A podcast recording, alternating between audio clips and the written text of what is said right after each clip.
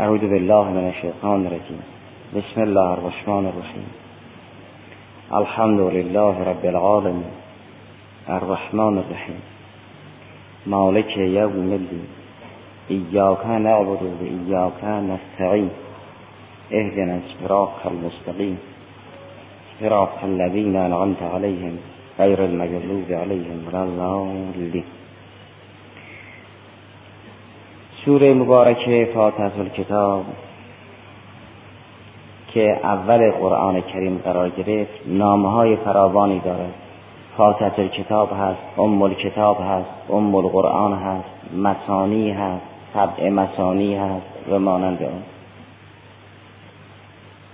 و معروف ترین نامش همون فاتحه کتاب است که در روایات هم به این صرف آمده که لا صلات الا به فاتحه کتاب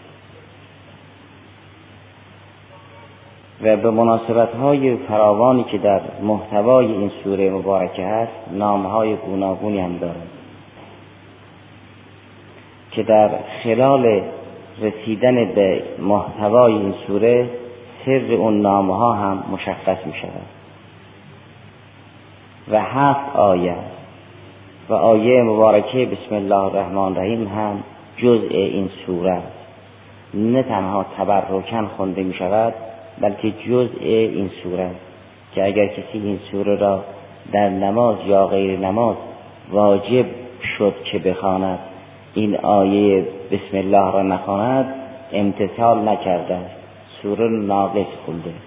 این سوره این آیه جزء بسم الله جزء سوره مبارکه فاتحه کتاب و این بسم الله هم 114 بار نازل شده نه یک بار نازل شد و رسول خدا دستور داد در اول هر سوره بگذارید.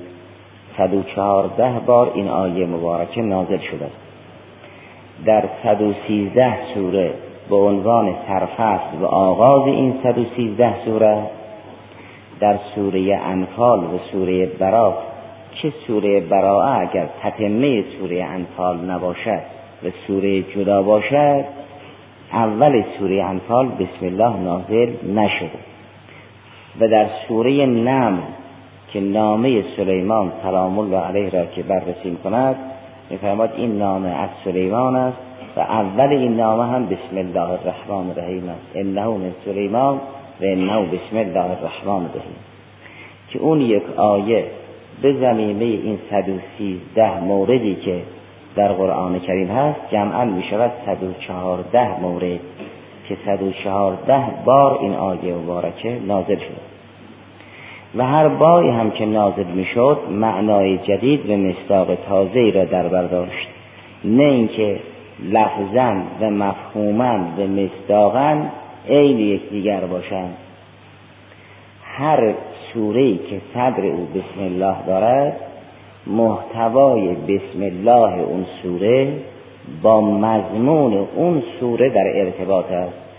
بنابراین اگر ما در قرآن کریم چندین جا آیه مبارکه بسم الله را میابیم هر جا معنای خاص دارد. در حقیقت هر جا درجه از درجه شعون الوهیت خدای سبحان و رحمانیتش و رحیمیتش رو مطرح می‌کند. پس همه جا به یک مفهوم و به یک مستاق و به یک هدف نیست بسم الله ارتباط مستقیمی با مضمون سوره دارد و چون مضمون سور فرق می کند مضمون این بسم الله ها هم فرق خواهد کرد. به پایان هر سوره با نازل شدن بسم الله مشخص می شد و اما اینکه هم تلیعه سوره بسم الله هست و هم تلیعه این کتاب الهی بسم الله الرحمن الرحیم برای آن است که انسانها را خدای سبحان می آموزد که کار را به نام خدا شروع بکنند. کار به نام خدا شروع بشود. و طریقین هم علمای شیعه و هم علمای سنت از رسول خدا علیه الله و و سنا نقل کردند. کاری که به نام خدا شروع نشود بی نتیجه کل امر زیبال لم یبده به بسم الله. فهو ابتر. ابتر یعنی منقطع الاخر. چون هدف پایان کار است. کاری که به هدف نرسد ابتر است. اون هوشی که در راه حق نباشد از اون هوش تعبیر می‌کنن به فتانت بطرا. می‌گوین این فتن هست زیرک است اما در راه باطل صرف می‌کنند از این گونه هوش های کاذب در کتب عقلی به فتانت بطرا یاد می شود یعنی زرنگی کاذب هوشی که در راه باطل صرف می شود کاری که به مقصد نرسد ابتر است. هوشی که در راه حق نباشد فتانت بطراست. اون انسان فتین هست زیرک هست. اما نمی‌داند چه کند. هر کاری که به مقصد نرسد ابتر است. و کاری به مقصد می‌رسد که از مبدع حق نشأت بگیرد. کاری که اولش حق است پایانش حق و خیر است. ممکن نیست کاری که آغازش باطل است پایانش حق باشد. باطل به باطل ختم می شود حق به حق ختم می شود اگر خواستیم کاری انجام بدیم که به حق ختم می شود چاره نیست مگر به حق شروع کنیم. کاری را می‌توان به حق شروع کرد که هم حسن فعلی داشته باشد. یعنی فی نفسه عمل خیر باشد و هم حسن فاعلی که انسان اون کار را به خدای خود نسبت بدهد و به استناد به خدا انجام بدهد. این کار را انسان به خدا نسبت می‌دهد. می‌گوید به نام خدا آغاز می‌کنم به نام خدا شروع می‌کنم. قهرن در این کار جز خدا هدفی دیگر نخواهد داشت. از انزمام اون حسن فائلی که تهارت زمیر فائل است و این حسن فعلی که حق بودن عمل است انسان یقین پیدا می‌کند که این کار به مقصد می‌رسد. و اگر یکی از این دو امر فاقد بود مفقود بود یا هر دو مفقود بود هرگز این کار به ثمر نمی‌رسد. اگر کار خیر و حق بود ولی انسان او را برای حق انجام نداد به ثمر نمی‌رسد. چون حسن فعلی به تنهایی برای رسیدن به هدف کافی نیست. باید فائل هم حسن باشد. حسن فائلی در او باشد یعنی برای حق کار کند نه اینکه کار خیر را سرپل هدف باطل قرار بدهد که کلمت و حق یراد به هم باطل بشود. اگر کلمت و حق شد حسن فعلی داشت ولی حسن فاعلی نداشت به ثمر نمی‌رسد. خواه کلمت و حق یراد به هل باطل خواه فعل و حق یراد به باطل. اگر حسن فاعلی در کنار حسن فعلی نبود این فعل به ثمر نمی‌رسد نه تنها سخن به هدف نمی‌رسد بلکه هیچ کاری هم که از حسن فاعلی برخوردار نبود به هدف نمی‌رسد. کلمت و حق یراد به هل باطل به هدف نمی‌رسد. فعلی هم که یراد به هل باطل به هدف نمی‌رسد. پس هر فعلی که فاقد این دو وصف بود او بی نتیجه است. فعلی به هدف می‌رسد. یعنی ابتر ز منقطع الاخر نمیماند که به نام خدا شروع بشود. کدام فعل است که می‌تواند به نام خدا شروع بشود؟ فعل خیر و حق. مگر می شود فعل باطل و شر را به نام خدا آغاز کرد؟ پس این حدیث معروفی که فریقین نقل کردن که حضرت فرمود کل امر زیبال لم یبدع فیه به بسم الله فهو ابتر. یعنی باید کار طوری باشد که بشود به نام خدا آغاز کرد. یک و به نام خدا هم آغاز بشود. دو یعنی هم کار خوب باشد هم صاحب کار هدفی حق داشته باشد. این که فرمود کل و امر زیبال لم یبدع فیه به بسم الله یعنی کاری که بتوان به نام خدا شروع کرد. اگر به نام خدا شروع نشود او ابتر است یعنی منقطع الاخر است یعنی هدف ندارد. اگر کاری را نتوان به نام خدا شروع کرد او که بیدان غیر او یقینا ابتر است او که به هدف نمی‌رسد. کار خیری که بتوان به نام خدا شروع کرد. اگر به نام خدا شروع نشود این به هدف نمی‌رسد. پس هر کاری که خیر است و فائلش نیز نیت خیر دارد این به مقصد می‌رسد. این فعل برای یک هدفی. وقتی فعل به هدف می‌رسد که حق باشد اولا و صاحب فعل هم این را به نام خدا شروع بکند ثانیا که وقت از انسان تیشه به دست گرفته دارد به جان خود آسیب میرساند. این با گناه با معاصی هیچ دشمنی بدتر از نفس انسان را از پا در نمیارد دشمن بیرونی مگه چه می‌کنه؟ دشمن بیرونی سعی می‌کنه که انسان را از پا در بیاره دیگه. یا ترور بکنه یا خفه بکنه یا منفجر بکنه این کارش. همین کار را این نفس اماره مرموزانه شب روز داره می‌کنه. یه وقتی ببینید مثلا از پا در آمده. این هدف نیست. آنی که انسان این سرمایه را در راه اون باید صرف بکند اون کمال وجودی. این هدف. کاری انسان را به این هدف میرساند که بدنه این کار حق و خیر باشد. اولا و انسان این کار را به نام خدا آغاز بکند ثانیا یه وقت از لفظ می‌گوید از معنا قافل است این چنین.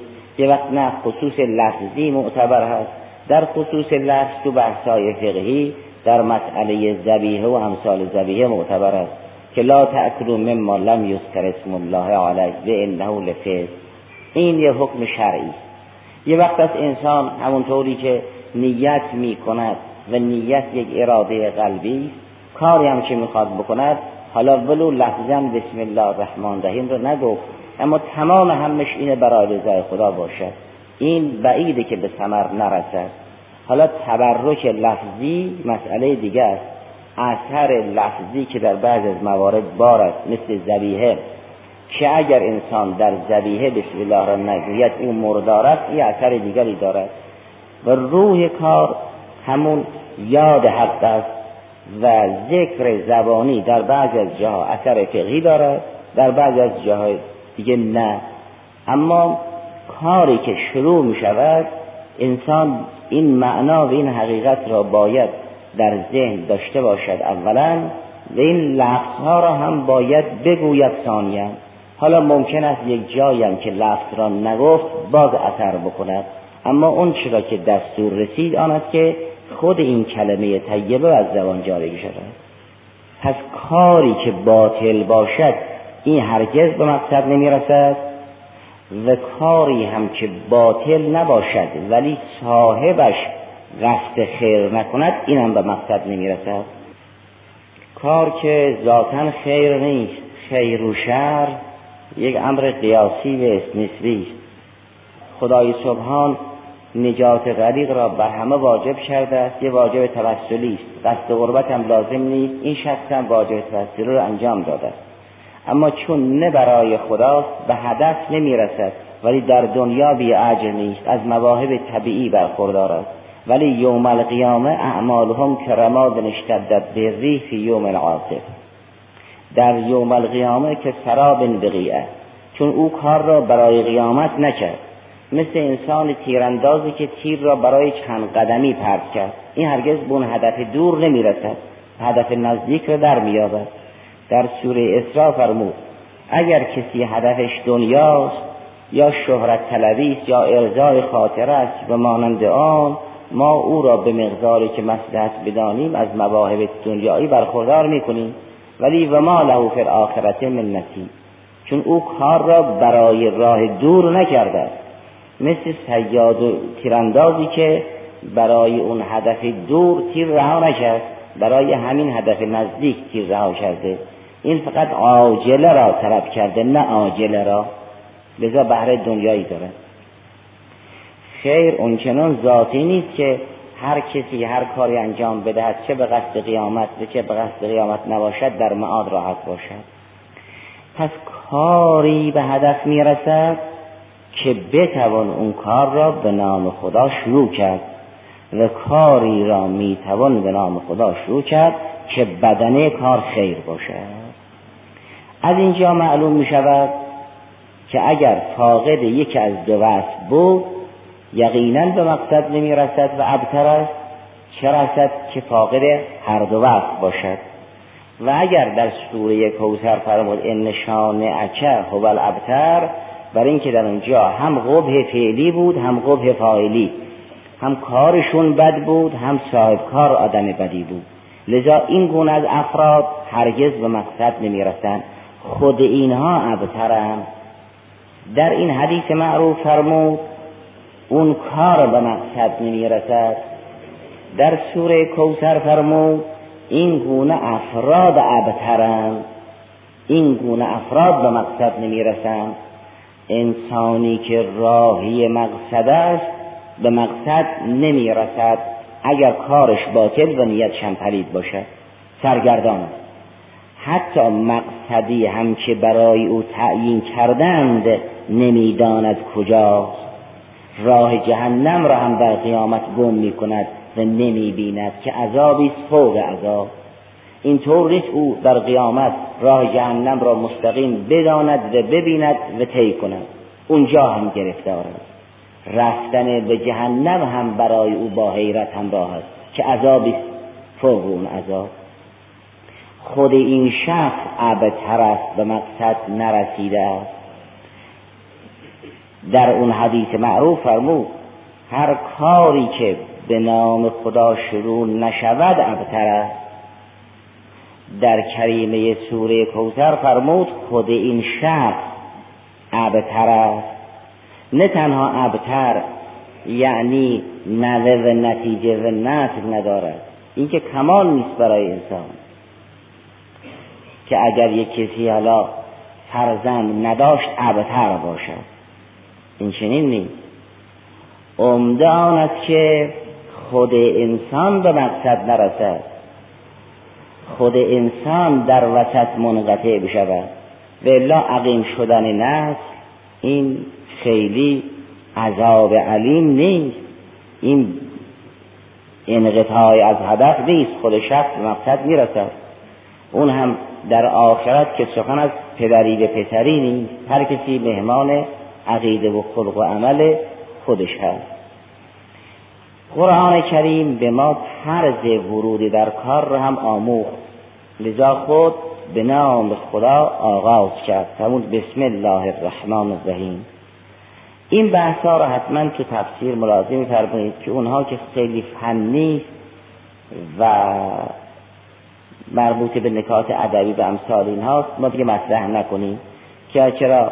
الف رو در خط نمی نویسن به اسم نمی نویسن همونطوری که در لفظ ساقط است در خط هم ساقط است به کسرت الاستعمار.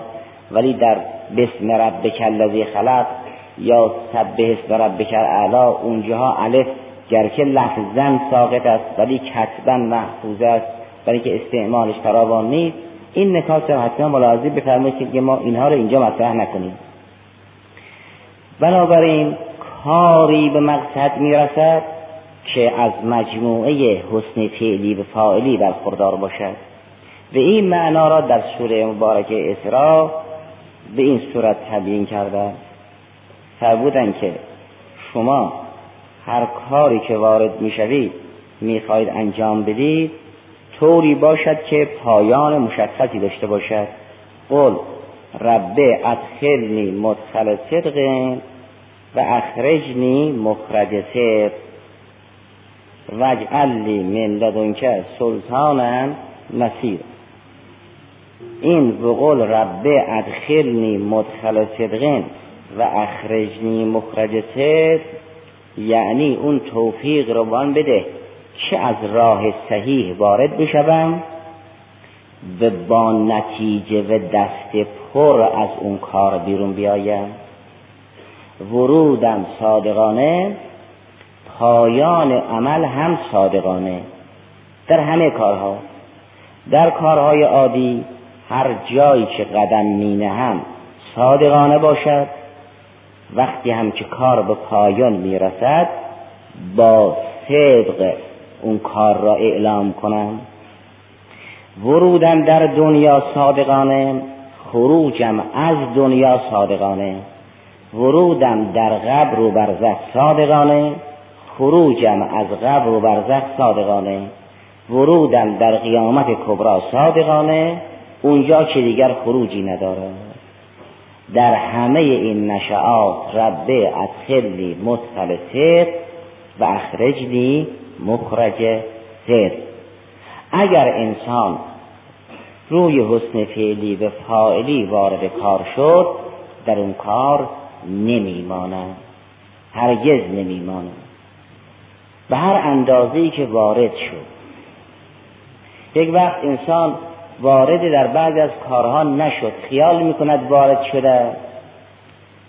اونگاه می‌بیند برای او روشن نشد. این باید عنایت کند که وارد کار نشد. مثل یک ساختمانی که اتاقهای فراوانی دارد انسان وارد بعضی از اتاقها شد وارد بعضی از اتاقهای دیگر نشد. این کسی که وارد اون اتاق اندرون نشد نباید از اسرار اون اندرون با خبر باشد نباید این توقع هم داشته باشد چون وارد نشد. و نباید بگوید از کدام در بیرون بروم چون اصلا وارد اون اتاق اندرون نشد. اما هر جایی که وارد شد از اسرار همون جا با خبر می شود و راه خروجش هم بازه هرگز نمی ماند انسانی که به نام خدا وارد یک کاری شد یعنی حدوثا و بقاعا این نام را حفظ کرد هرگز در کار نمیماند. فرمود و من یتق الله یجعل له مخرجا و یرزقه من حیث لا فرمود انسان با تقوا در کار نمیماند. ممکن نیست بماند. اگر عمل خیر بود و صاحب عمل کار را برای خدا انجام داد و نه غیر این ممکن نیست سرگردان باشد و بماند. در مسائل عادی در مسائل مالی نمیماند. تو مسائل علمی در مسائل علمی نمیماند.